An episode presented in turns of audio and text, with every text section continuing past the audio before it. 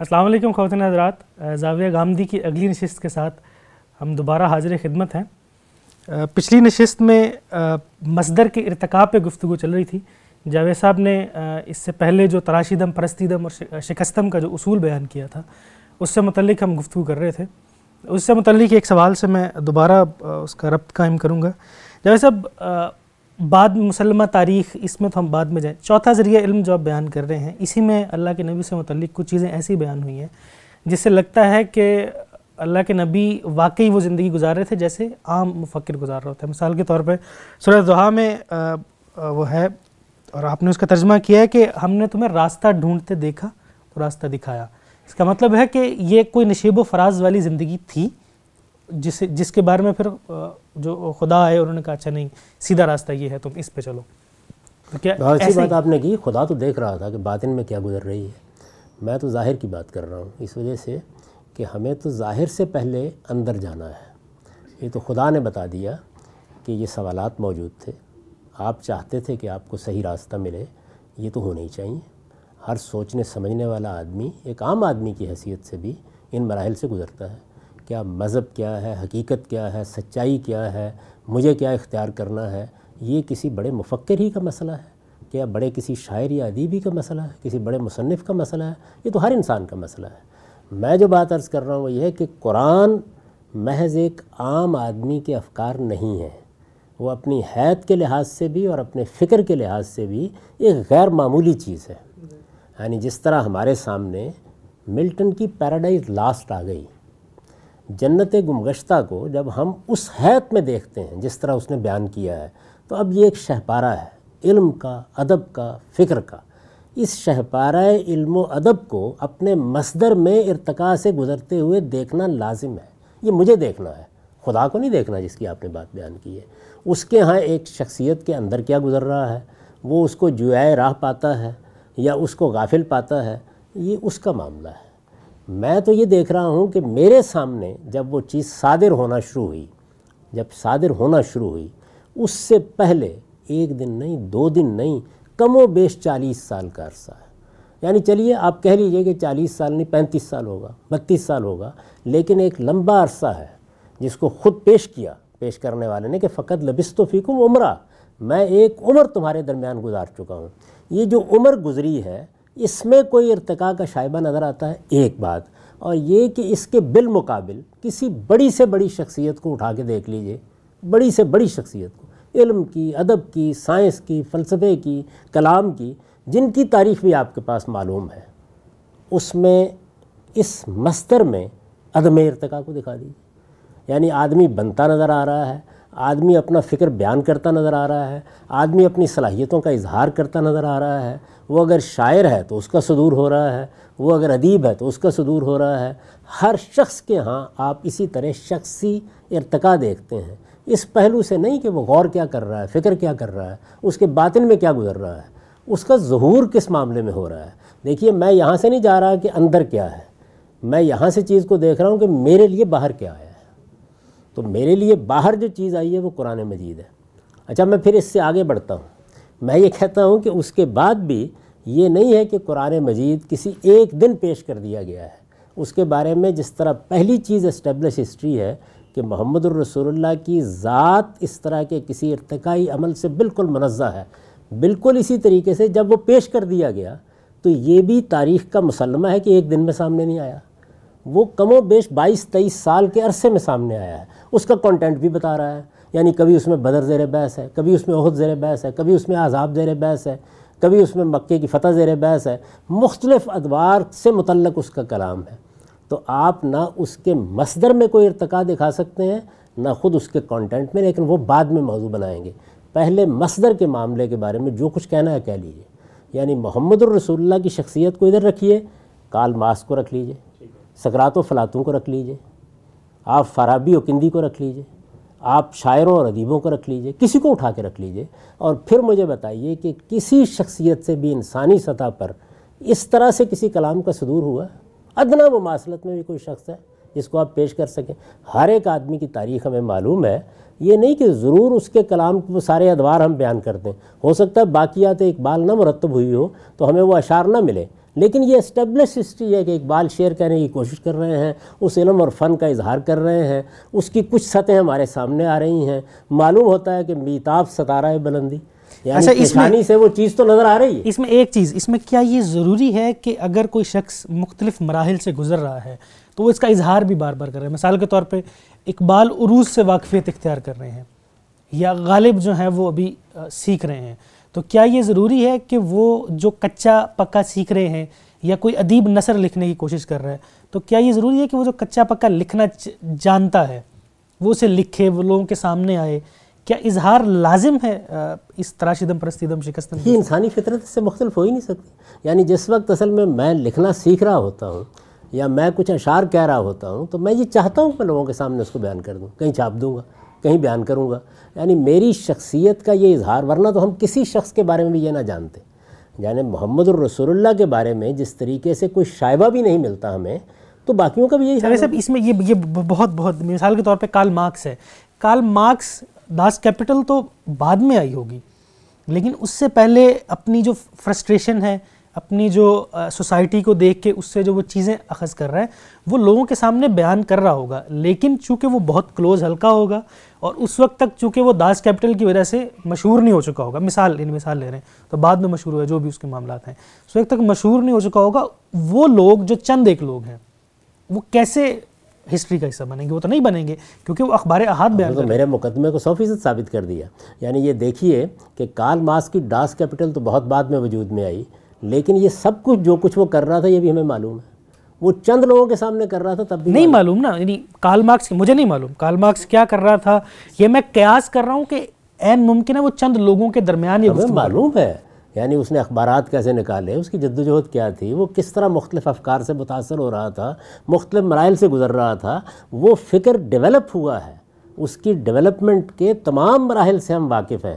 یعنی کسی بڑے شخص کا بھی اگر آپ ذکر کریں گے تو ہم جانتے ہیں کہ دیکھیے اس کے افکار میں اس طرح سے ارتقا ہو رہا ہے وہ اس طرح سے اپنی شخصیت کا اظہار کر رہا ہے یہ اظہار محدود ہوتا ہے ایک ہلکے میں ہوتا ہے جس وقت ایک بڑا آدمی سامنے آ جاتا ہے نا تو فوراً پیچھے مڑ کر وہ سب چیزیں سامنے آنا شروع ہو جاتی ہیں۔ یعنی اقبال اور غالب اگر بڑے شاعر نہ بنتے معلوم نہیں کتنے اور شعراء ہوں گے۔ تو ہمیں شاید ان کی زندگی کے بارے میں معلوم نہ ہوتا۔ جس وقت ایک آدمی سطح پر آ جاتا ہے تو فوری طور پر لوگ ماضی میں جاتے ہیں اور دیکھتے ہیں کہ دیکھیے، ایک زمانے میں تو یہ بازار حکیمہ میں بیٹھ کے فلاں چبوترے کو پر شعر سنایا کرتے تھے۔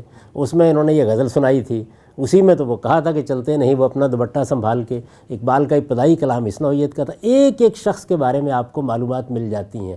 میں کہتا ہوں محمد الرسول اللہ کے بارے میں قرآن پیش کر دیا گیا۔ ایک بہت بڑی تبدیلی عرب میں آنا شروع ہو گئی۔ ایک عظیم کشمکش برپا ہوئی۔ وہ شخص کھڑا ہو کہتا ہے، کبھی تم نے ادنا اظہار بھی دیکھا ہے میری شخصیت میں اس طرح کی کسی چیز کا؟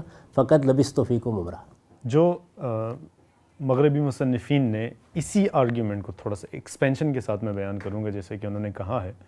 وہ فرماتے ہیں، وہ یہ کہتے ہیں، لکھتے ہیں اپنی کتابوں میں کہ قرآن نے مکی صورتوں میں بڑے زور کے ساتھ اس بات کا انکار کیا ہے کہ حضور نبی کریم صلی اللہ علیہ وسلم ایک شاعر نہیں ہے مدنی صورتوں میں اس پر اتنا زور نہیں محسوس ہوتا۔ لیکن یہاں پر بار بار اس چیز کے کہیں کہیں ساحر کا اور مجنون کا بھی انکار کیا گیا۔ لیکن شاعر اور کلام یہ شعر نہیں ہے، اس بارے میں بڑی تفصیل سے بات ہوئی ہوئی ہے، ٹھیک ہے جی۔ اس سے یوں لگتا ہے کہ اس سے پہلے حضور صلی اللہ علیہ وسلم نے اس طرح کی کوئی کوششیں کی تھیں۔ لوگ جو ظاہر جو مشرقین مکہ بار بار یہ اعتراض کرتے تھے کہ یہ شاعر ہیں، یہ شاعر ہیں، یا یہ کلام شعری ہے، وغیرہ وغیرہ ہے تو کرتے تھے، جو ان کے سامنے تھی یہ چیز جس کا انہوں نے خدا کی زبان سے بار بار انکار کیا۔ اب جب یہ چیز ہو گئی، پھر اگلا جو اسی کا دوسرا حصہ، اسی مقدمے کا، جو ابھی حسنین بھی پیش کر رہے تھے، کہ جب کامیابی ہو گئی، اب قرآن میں جب بار بار یہ آ گیا ہے کہ یہ شاعر نہیں تھے شعر نہیں تھے، تو ہمارے پاس تو روایت وہی موجود ہے جو مسلمان مفکرین نے پیش کی ہے۔ تو اس سے یہ ثابت ہو گیا انہوں نے وہ ساری چیزیں ایلیمنیٹ کر دیں، کوشش کی اس کی، اور اس کو جو ہے تاریخ سے محو کر دیا گیا۔ تو یہ پاسبل ہے کہ اس ساری جد و جہد کی وجہ سے ایسا نہ ہو؟ اس وقت ہم جس بحث کے مرحلے پر کھڑے ہیں، وہ ہے اسٹیبلشڈ ہسٹری ابھی ہم کیاسات میں نہیں آئے. یعنی جب کیاسات کی دنیا میں آپ داخل ہوں گے تو پھر ظاہر ہے کہ کچھ کیاسات مجھے بھی پیش کرنے ہیں. وہ کیسے ہوتے ہیں؟ اس وقت تو ایک واقعہ ہے جس کا ہم ذکر کر رہے ہیں. یعنی کوئی آدمی یہ کہتا ہے کہ شاعر ہوں گے. دوسرا آدمی جواب میں کہہ سکتا کہ نہیں تھے. سوال یہ ہے کہ جو چالیس سال کی زندگی ہے، اس میں صدور دکھائیے نا تاریخ میں۔ تاریخ میں اس کا صدور دکھائیے۔ یہ مسئلہ کب پیش آیا؟ سوال یہ نہیں کہ شاعر یعنی شاعری تو ایک مخصوص حیت ہے۔ کسی نے الزام لگا دیا یا کہہ دیا یا قرآن نے اس کی تردید کر دی۔ قرآن کا جو دعویٰ ہے وہ یہ نہیں ہے۔ وہ یہ کہتا ہے، یہ کلام ہے، اس سے ملتی جلتی کسی چیز کا صدور مجھ سے ہوتا دکھاؤ۔ یہ بتاؤ مجھ سے کہ میں اس طرح کی کوئی چیز لے کے آیا تھا، پیش کر رہا تھا، منوانا چاہتا تھا، دکھانا چاہتا تھا۔ کبھی تم نے دیکھا؟ یہ کہتا ہے، اب آپ کو نفی کرنی ہے اسٹیبلش ہسٹری سے اس مقدمے کی۔ اور میں اس کے برخلاف کیا کہہ رہا ہوں؟ کہ دنیا کے کسی بھی بڑے آدمی کو اٹھا لیجیے۔ وہ بڑا آدمی بعد ہی میں بنتا ہے۔ لیکن ہم بتا سکتے ہیں ایک ایک شخص کے بارے میں کہ اس نے ابتدا کہاں سے کی تھی۔ یعنی یہ ہو نہیں سکتا کہ ایک دن ایک شخص کھڑا ہو کے چالیس سال کی عمر میں کہے اور پھر یک بیک ایک بہت غیر معمولی کلام، بہت غیر معمولی حید کے ساتھ، بہت غیر معمولی فکر کے ساتھ وجود میں آنا شروع ہو جائے۔ اس سے اختلاف، اتفاق زیر بحث نہیں اس وقت۔ یعنی وہ کیا چیز وجود میں لایا ہے؟ اس سے تو میں ملٹن سے بھی اختلاف کر سکتا ہوں، شیکسپیئر سے بھی کر سکتا ہوں، میں کال مارک سے بھی کر سکتا ہوں۔ ڈاس کیپٹل ایک غیر معمولی شہپارہ ہے علم کا۔ اس سے اختلاف نہیں کیا جا سکتا، اس کے کانٹینٹ سے۔ یہ وجود میں کیسے آئی ہے؟ یعنی کیا ایک دن کال مارکس نکلے ایک عام آدمی کی حیثیت سے اور اس کے بعد کتاب صادر ہونی شروع ہو گئی؟ ایسا نہیں ہوا۔ اس کے پیچھے آپ کو فکری، علمی ارتقاء کی یعنی انسان لکھنا سیکھ رہا ہے، انسان لکھنے کا اظہار کر رہا ہے۔ یہ جتنی کہانیاں سنائی جاتی ہیں، میں آپ سے عرض کرتا ہوں کہ میں آج ایک چھوٹا سا سفر آج کے دور میں کر کے آ جاؤں۔ اگر کہیں اور نہیں تو اپنے رفقام بیٹھ کے ضرور کہوں گا کہ وہاں یہ یہ تجربات پیش آئے تھے۔ محمد الرسول اللہ کی شخصیت میں اس کا کس دن صدور ہوا ہے چالیس سال سے پہلے؟ یہ وجود میں کیسے آئی ہے کتاب؟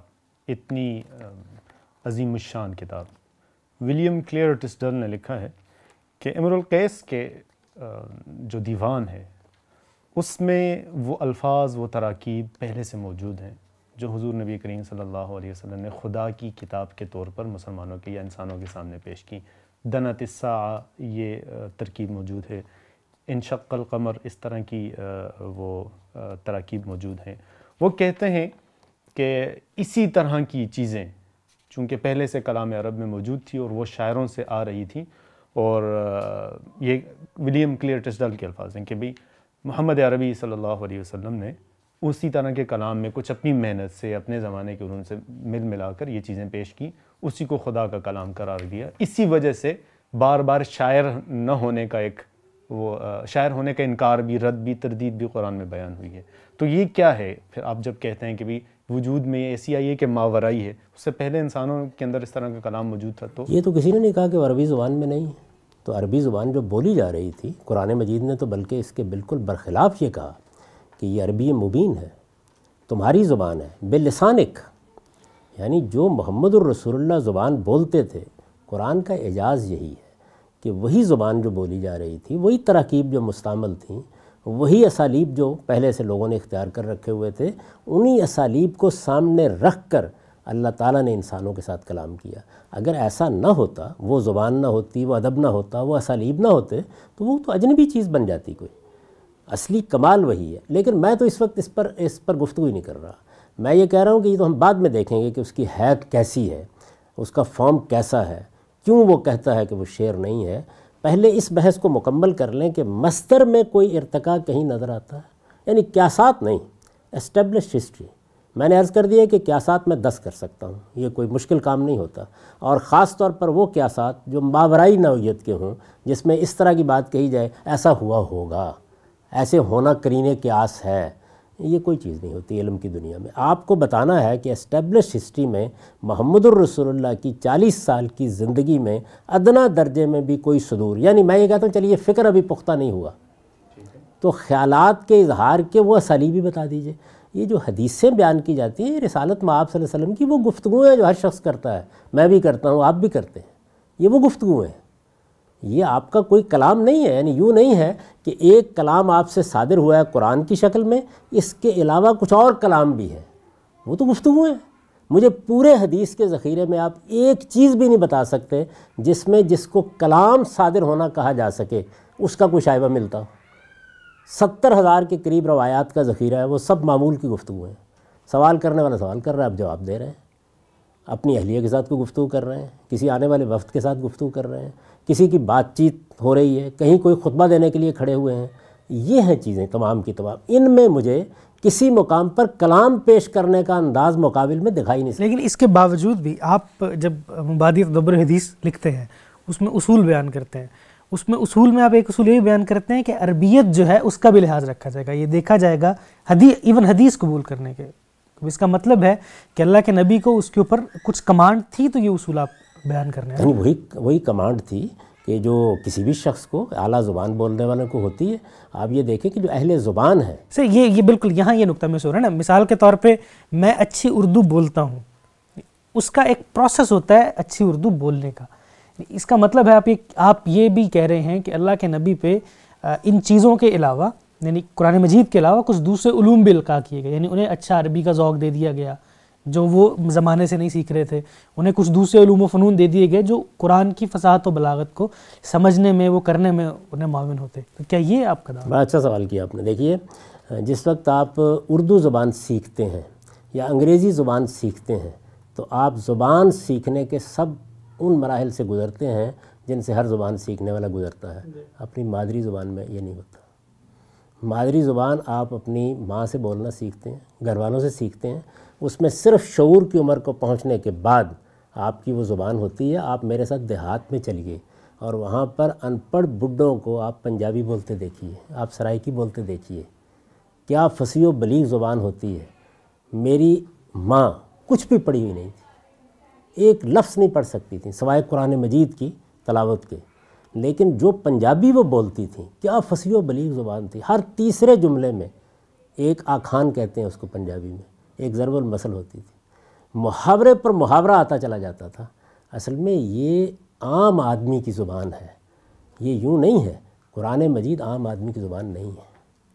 قرآن مجید اسی طرح سے ایک کلام ہے۔ علامہ اقبال عام زبان بھی بولتے تھے، غالب بھی بولتے تھے۔ لیکن جس وقت وہ لکھنے کے لیے بیٹھتے ہیں، جس وقت کلام کا صدور ہوتا ہے، تو حدیث کو اس کے مقابل میں پیش کیا ہی نہیں جا سکتا۔ وہ گفتگویں ہیں۔ یہاں پہ وکاس جو بات کر رہے تھے، امر القیس والا انہوں نے حوالہ دیا کلیئر ٹیسٹل کا کہ وہ چیزیں وہ آ رہی ہیں۔ میں جب غالب کو پڑھنا چاہتا ہوں تو مجھے غالب کا محاورہ، غالب کی زبان، اس سب تک پہنچنے کے لیے اسٹرگل کرنی پڑتی ہے۔ ایک وقت سے گزرنا پڑتا ہے کہ میں غالب کے اس محاورے کو، ان، اس کے اسالیب کو، اس کے جو، اس کو جو افکار ہیں، اس کے طریقہ کار ہے اسے سمجھوں، اس کا سانچہ ہے جس میں وہ ڈھالتا ہے۔ یہ کام اس یعنی قرآن کی فصاحت کو اپریشیٹ کرنے کے لیے خود رسول اللہ صلی اللہ علیہ وسلم کو بھی تو یہ کام کرنا پڑا ہوگا، جس میں ظاہری بات ہے کہ جاہلی، جو زمانہ جاہلیت کے لوگ تھے، ان کے اشعار ہوں گے، ان کی چیزیں ہوں گی۔ تو بعد میں جب آپ چیزوں کو بیان کرتے ہو تو وہ ظاہری بات ہے کہ، جب امر الکیس کے بارے میں اگر کیس کے بارے میں اگر میں کہوں کہ یہ فلاں ترکیب اس کی لاجواب ترکیب ہے، تو بطور شاعر میری کوشش ہوگی کہ کہیں نہ کہیں میں اسے یعنی لے آؤں۔ یعنی اقبال نے بھی یہ کام کیا، قرآن کی کچھ آیات لے آئے فارسی کچھ ترکیب لے آئے۔ تو یہ تو پھر وکاس کی بات مجھے امر القیس کی جتنے لوگ بیان کرتے ہیں کسی ایک ترکیب کی مثال دے دیں وہ عربی کے عام اسالیب ہے یعنی عربی زبان میں ان شکل کمر کیا کوئی نادر چیز ہے؟ تراکیب وہ ہوتی ہیں جن کو کوئی شاعر وجود میں لاتا ہے کوئی ادیب وجود میں لاتا ہے۔ یہ تراکیب نہیں ہے یہ تو زبان کے عام جو ہے۔ جو ہے یہ اس کا کیا مطلب ہے؟ عربی ہے سادہ سی زبان ہے۔ یعنی اس پہ کون سا لفظ ہے جو عربی زبان کے لیے اجنبی لفظ ہے؟ یہ بولا جائے گا۔ ترکیب جب کوئی وجود میں آتی ہے، یہ اصل میں ایسے ہی ہے کہ آپ ایک جگہ بیٹھ جائیں اور اس کے بعد دیکھیں ہمر القیس بھی عربی بولتا تھا۔ ظاہر امر القیس بھی عربی میں شاعری کرتا تھا۔ تو اس وجہ سے زبان کی، اسالیب کی مناسبتیں آپ کو ہر جگہ مل جائیں گی۔ عرب، عام عرب، میں نے آپ سے عرض کیا ہے کہ آپ کسی وقت کسی شخص کو جس نے دیہات میں زندگی بسر کی ہو، بلکہ اس پر کوئی پرتو نہ ہو کسی دوسری زبان کا، اس کی اپنی زبان سنیے اس سے۔ میں جب جس زمانے میں مریدکے میں مقیم تھا، تو میں آپ سے سچ عرض کرتا ہوں کہ خالص عربی، جس کو ہم جاہری عربی کہتے ہیں، اس کے بعد جو جو شواز میں اسالیب سمجھے جاتے ہیں، ان کو میں سمجھی وہاں مریدکے میں لوگوں کی باتیں وہ پنجابی بول رہے ہوتے تھے۔ پنجابی بول رہے ہوتے تھے۔ لیکن وہ پنجابی جو تھی، وہ بتاتی تھی کہ چیزوں کو تعبیر کرنے کا طریقہ۔ میں ایک دن ایک بیٹھا ہوا تھا ایک جگہ کے اوپر میرے ایک عزیز تھے، ان کا وہاں پہ کارخانہ سا تھا، تو اس میں بیٹھا ہوا تھا۔ ایک صاحب آئے اور وہ ان کے لیے گھی لے کے آتے تھے۔ تو انہوں نے کہا کہ میں بالکل نخالص گھی لے کے آیا ہوں۔ نفی سے اس بات کیسے تراوش ہوتی؟ اب بظاہر آپ دیکھیں تو گرامر کے بالکل خلاف ہے۔ یعنی خالص کہنا چاہیے تھا نا۔ نہیں، خالص کا مبالغہ ہے، نہ خالص۔ تو کئی اسالیب آپ کو اس میں ملتا ہے تو رسالت میں آپ صلی اللہ علیہ وسلم نے، میں اگرچہ اس وقت کسی خبر واحد کا حوالہ نہیں دے رہا، اس لیے کہ وہ بحث دوسری جانب چلی جائے گی، خود اپنے بارے میں بتایا کہ میری زبان وہ ہے جو حلیمہ سعدیہ قبیلے میں بولی جاتی تھی۔ یعنی وہی عرب کی فصیح ترین زبان جو لوگ بولتے تھے، عام آدمی بولتا تھا۔ آپ کی روایات کے اندر وہی زبان ہے۔ اسی زبان میں آپ نے کلام کیا اور میں عرض کر دوں کہ وہ کسی کلام کا صدور نہیں ہے۔ یعنی یوں نہیں ہے کہ رسالت میں آپ صلی اللہ علیہ وسلم نے میں صرف تشبیح دے رہا ہوں کہ یہ کلام جو ہے یہ مسجد کرتبہ ہے اور یہ اس کے علاوہ ایک شاعری کا نمونہ ہے، جس کو آپ حدیث میں دیکھتے ہیں۔ حدیث میں سرے سے وہ صنف ہی موجود نہیں، جس پر ہم گفتگو کر رہے ہیں۔ وہ میری آپ کی گفتگوؤں کی طرح خدا کے آخری پیغمبر کی عام گفتگو ہے۔ گھر کی باتیں، باہر کی باتیں، کوئی حکم دیا جا رہا ہے، کوئی ہدایت کی جا رہی ہے، کوئی فرمان صادر ہو رہا ہے، وہ وہ چیزیں جیسے میں آپ گفتگو کرتے ہیں، ویسی گفتگو ہے۔ وہ گفتگو کس کی ہے؟ وہ ایک اعلیٰ درجے کے عربی بولنے والے کی گفتگو ہے، اس لیے کہ وہ عرب ہے۔ اس لیے نہیں کہ وہ عرب تھا اور بڑی اعلیٰ درجے کی فرانسیسی بول رہا ہے۔ یوں نہیں ہے، عرب ہے۔ یعنی اسی مکے میں پیدا ہوئے ہیں۔ وہ وہ زبان بول رہے ہیں اور قرآن مجید نے کیا کہا؟ انہوں نے کہا، آپ کی یہی زبان جو آپ بولتے ہیں، اس کو اٹھا کے اپنے یہ کلام بنا دیا۔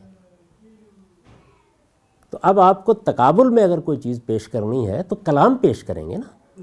وہ تو کلام ہے ہی نہیں سرے سے یعنی کلام اس معنی میں۔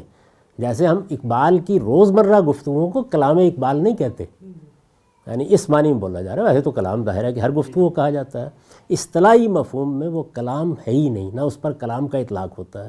تو میرا، میری گزارش یہ ہے کہ ہم کانٹینٹ میں جائیں گے۔ اور یہ دیکھیں گے کہ اب وہ آ گیا کلام ہمارے سامنے۔ یعنی اس مرحلے میں ہم داخل ہو گئے کہ اب قرآن ہمارے سامنے آ گیا۔ ابھی تو یہ تھا کہ قرآن اپنے صدور سے پہلے جس مصدر سے صادر ہو رہا ہے، کیا اس میں بن رہا ہے، پختہ ہو رہا ہے، مختلف مراحل سے گزر رہا ہے؟ حید کے وہ تجربات ہو رہے ہیں جن کے بعد اس کلام کو وجود میں آنا ہے؟ فکر و خیال کا اظہار ہو رہا ہے، شام کا سفر ہوا ہے، کچھ تجربات بیان ہو رہے ہیں۔ کسی بحیرہ راہب سے مل کے آ گئے ہیں، اس کے کچھ تاثرات بیان فرما رہے کچھ تو بتائیے کسی جگہ کے اوپر۔ چالیس سال کی زندگی میں آپ خوردبین بھی لگا لیں اور دوربین بھی۔ اور پھر کوئی شائبہ دکھائیں۔ یہ نہ کہیں کہ شخصیت کا، شخصیت تو بڑی غیر معمولی ہے، لیکن وہ کس پہلو سے غیر معمولی ہے؟ کیا قرآن مجید جیسا کلام صادر کرنے سے پہلے غیر معمولی ہے؟ نہیں، انسانی اعتبار کے لحاظ سے، انسانی خصائص کے لحاظ سے غیر معمولی ہے۔ یعنی وہ کیا چیز ہے؟ انسان کا اخلاقی وجود۔ اور آپ دلچسپ بات دیکھیں، قرآن مجید نے کسی جگہ اس کو بطور دلیل نہیں پیش کیا۔ دلیل کس بات پہ پیش کی ہے؟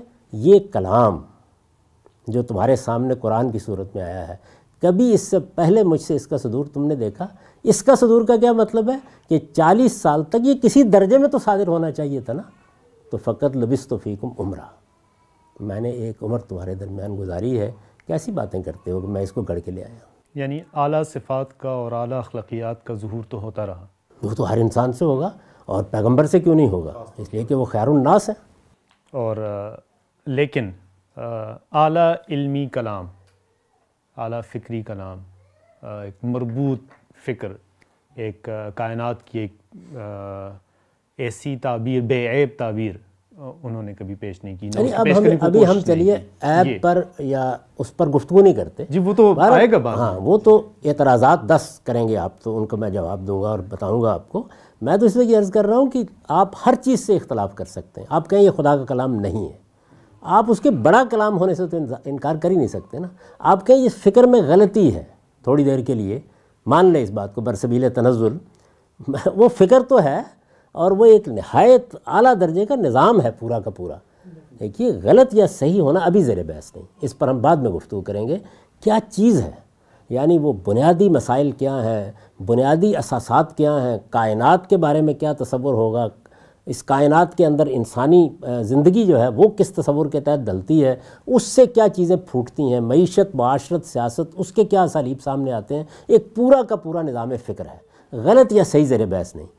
وہ پھر ایک کلام کی صورت میں صادر ہوا ہے۔ یعنی ایسا نہیں ہے کہ ایک دو صفحے کے اندر چند احکام لکھ دیے گئے ہیں۔ ایک زندہ کلام ہے پھوٹتا ہوا فوارے کی طرح ابلتا ہوا ایک کلام ہے جس میں وہ آیا ہے۔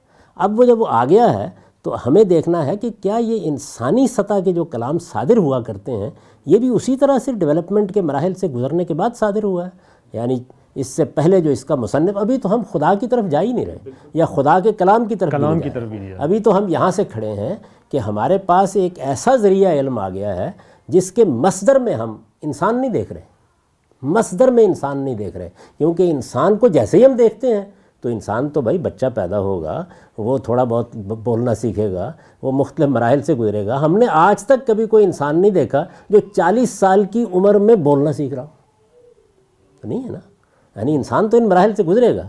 تو انسان جس طریقے سے کسی کلام کا مصنف بنا کرتا ہے اس کا کوئی شائبہ محمد الرسول اللہ کی زندگی میں اسٹیبلش ہسٹری میں نظر نہیں آتا۔ کیا ساتھ جس نے کرنے ہیں، اس کو پھر میرے بھی کیا ساتھ سننے کے لیے تیار رہنا چاہیے؟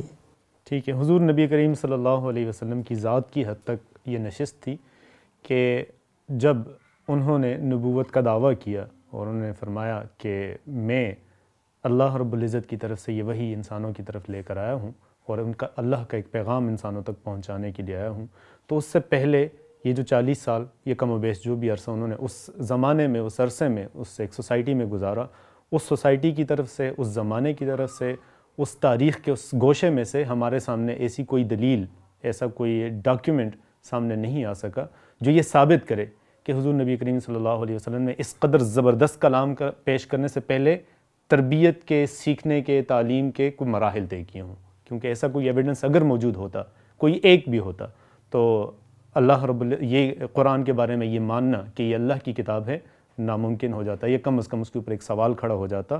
اور بلکہ جیسا کہ مغربی مصنفین، اور ہمارا چونکہ اس نشست کا بنیادی مقصد بھی یہی تھا کہ وہ جو مغربی مصنفین ہیں، مستشرقین ہیں، یا خلاف مسلمانوں کے مخالف جو، یا اسلام کے مخالف جو ایک نقطہ نظر ہے، پیش کیا جاتا ہے، اس کی ریفیٹیشن کو سامنے لے آئیں۔